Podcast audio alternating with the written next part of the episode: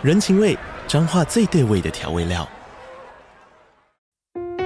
人，你在这端，我在那端，各自忙碌又相互牵挂。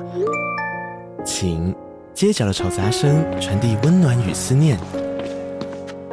味，是从每一个转角飘出的乡愁。这里是彰化县政府 Podcast 节目《彰化早咖》，我是主持人内克。从彰化大小事各具特色到旅游攻略，透过轻松有趣的访谈，带着大家走进最在地的早咖。准备好了吗？彰化的故事，我们说给你听。以上为彰化县政府广告。好课听一号，学习有一套。一课开始学，为你精选一号课堂平台上的好课内容。现在就订阅一号课堂 Podcast，在第一时间收听到我们的精彩内容吧。接下来请听王丽芳的《看懂孩子的学习卡在哪儿》。我永远记得小六那一年，有一次我陪母亲去买菜，路上遇到一位四年级教过我的老师。老师跟母亲寒暄后，指着我说：“当初我以为他爸爸是石油公司主管，妈妈也是邮局的公务人员，读书应该没有问题。不过后来……”老师的话没有说完，那带着叹息的淡淡一笑，让我印象深刻。本来我就知道我不是读书的料，不知道是诅咒还是暗示效应。听到老师这样说，从此我的成绩更是一蹶不振。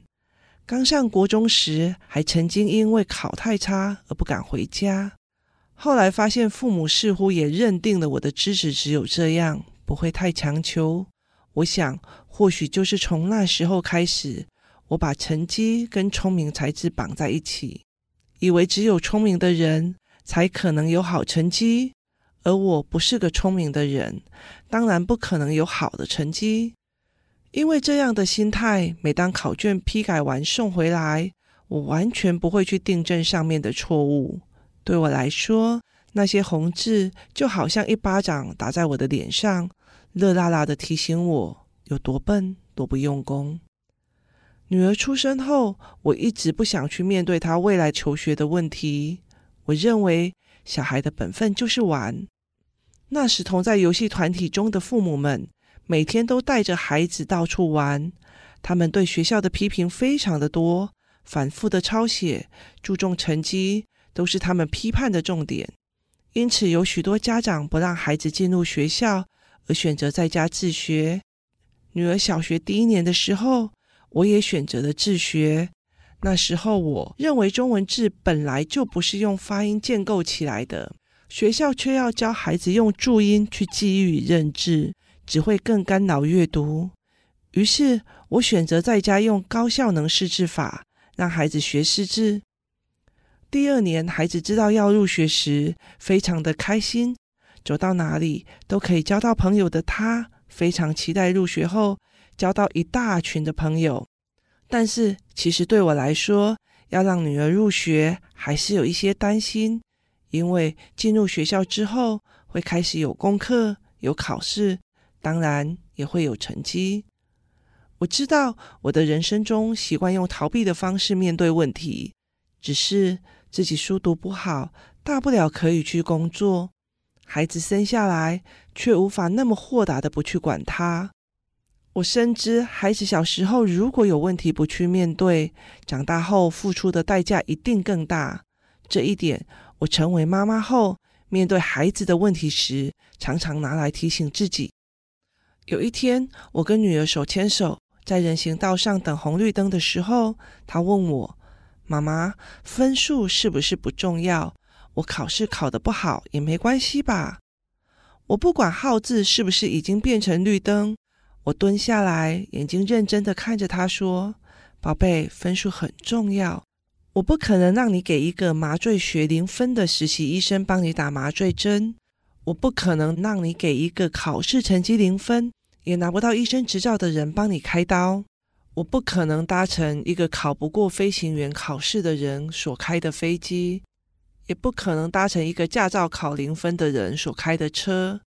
分数很重要。”因为分数告诉我你还有东西没学会，我们可以一起来看看你到底是卡在哪里，需要妈妈怎么帮你。”才七岁的女儿听完点点头，又问：“如果我考零分，你会不会打我？”我笑笑的问她说：“妈妈也不太会当妈妈，偶尔也会有做错的时候，那你会不会打我？”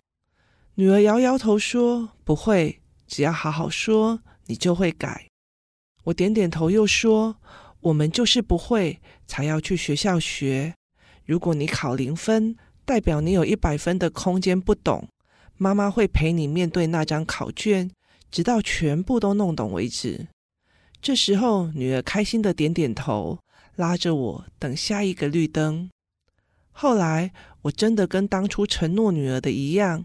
从来没有因为考试的分数而打骂过她，但是他每次带考卷回来，我一定会陪他分析错在哪里，是观念的错误还是粗心大意。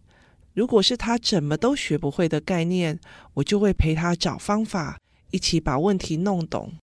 我慢慢透过他的分数，他考试写错的地方，去看懂他学习上的问题。是他的阅读理解能力不足以理解题目，还是真的没弄懂数学的概念？从数学算式去看孩子能不能头脑多转几个弯来理解内容？他是真的不懂面积体积，还是空间概念有问题呢？也从他准备考试的时候观察他是不是时间管理有问题，是否对所谓的考试范围有误解？我看他的国语考卷。可以看到他懂哪些文意，知道他大概念都清楚了，可是考试的时候却不会，才发现孩子文字输出是有问题的。慢慢的，我才了解，考试时看的不一定是孩子懂不懂概念，重要的是知识进入脑海中所整理与输出的能力，孩子会不会用文字算式输出他的理解与想法。读书与上课是一种知识输入的方式，而考试可以测验孩子的输出能力。对于已经输入大脑中的知识，他们整理清楚了吗？理解足够了吗？有能力活用吗？我开始面对孩子读过很多次，写出来还是错的问题。我开始面对孩子中文字的输出困难。我也开始为了孩子的阅读理解，自己准备教材。从小没接触过注音的女儿，每次考国语分数都不太理想。但他不像我小时候会钻牛角尖、自暴自弃，因为他知道错的地方就是还不会的。每次考完试，他都要把考试卷上写错的地方一一整理起来，一定要把不会的地方弄到懂。对他来说，这个过程会让不会的越来越少，而会的越来越多。我很庆幸，我从来没跟他说分数不重要，因为我知道，要是我这样说，以后孩子懒散不学习，父母一开口提醒他，只要一句“你不是说分数不重要吗”，就能让我们哑口无言。有一次，我跟女儿散步的时候，她告诉我，我同学说分数不重要，他爸爸以前数学考二十分，现在买东西也没有问题。我抬起头，指着月亮，笑笑地说：“如果有一天你发现你爱的是太空科学，要计算发射太空梭上月球的距离，那跟买东西花钱的数学是一样的吗？谁知道你以后会爱上哪个学科啊？到时候再来学数学，来得及吗？”女儿看着月亮，想了想，摆出一个超人的搞笑动作，说：“我要准备好自己，以后不管喜欢什么学科。”都随时准备好必备的条件。看着孩子下定决心的表情，我在想，不知道孩子的未来会怎样。可是重要的不是每一次考几分，而是我陪孩子面对学习的态度。不懂，我们学到懂；不会，我们想办法学到会。努力与成绩有落差，就是读书方法有问题。同一类型的问题都不会。一定是概念我们没有弄清楚，台湾的教法我们不会，那我们来看看美国怎么教，上网买美国的教材。中文的阅读理解很难，那妈妈我自己做教材帮你。我的态度影响了女儿，她也挑战起设计教材，想给弟弟用。后来，我家的对话常常变成这样：“妈妈，老师出的造句题目我不懂，考试时一直想不出来，就被扣分了。我回家想了很久，还是不懂。后来我就想到可以查字典，字典里面都有例句，多查几本就有很多例句，我就弄懂了，知道怎么造那个句子了。”我听完问他：“你的意思是说，老师出了一题你不会的，你发现有问题，然后想了很久，终于找到解决问题的方法，并且动手解决问题了吗？”女儿听了点点头。我又说：“谢谢你让我知道，你遇到不懂的，有思考，有分析，有想办法，而且真的动手去解决。谢谢你让我知道。”听到我这样说，女儿总会跟我抱一抱才离开。我知道女儿跟我不一样，她不像我，把成绩跟聪明才智与他人的评价绑在一起。因为不想面对自己的错误，考卷发下来连看都不看，直接丢掉。所以我不会的，永远不会，重复考一百次也是一样。他知道考卷上的红字是在提醒自己有哪些不懂。搞懂了就能变厉害。同样是考卷，对女儿来说只是审视自己输出能力的工具，对我却是痛苦的象征。同样是考卷上的错误，对女儿来说是让自己知道哪里不会，提醒自己要弄懂的好意提醒，对我却是狠狠甩在脸上的无形的一巴掌。一样的东西，不同的心态，造就了截然不同的学习结果。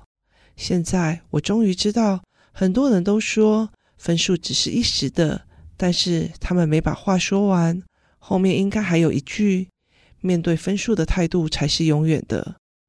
我在孩子每一次考完试，慢慢陪他练出来的面对错误的态度。分数当然很重要。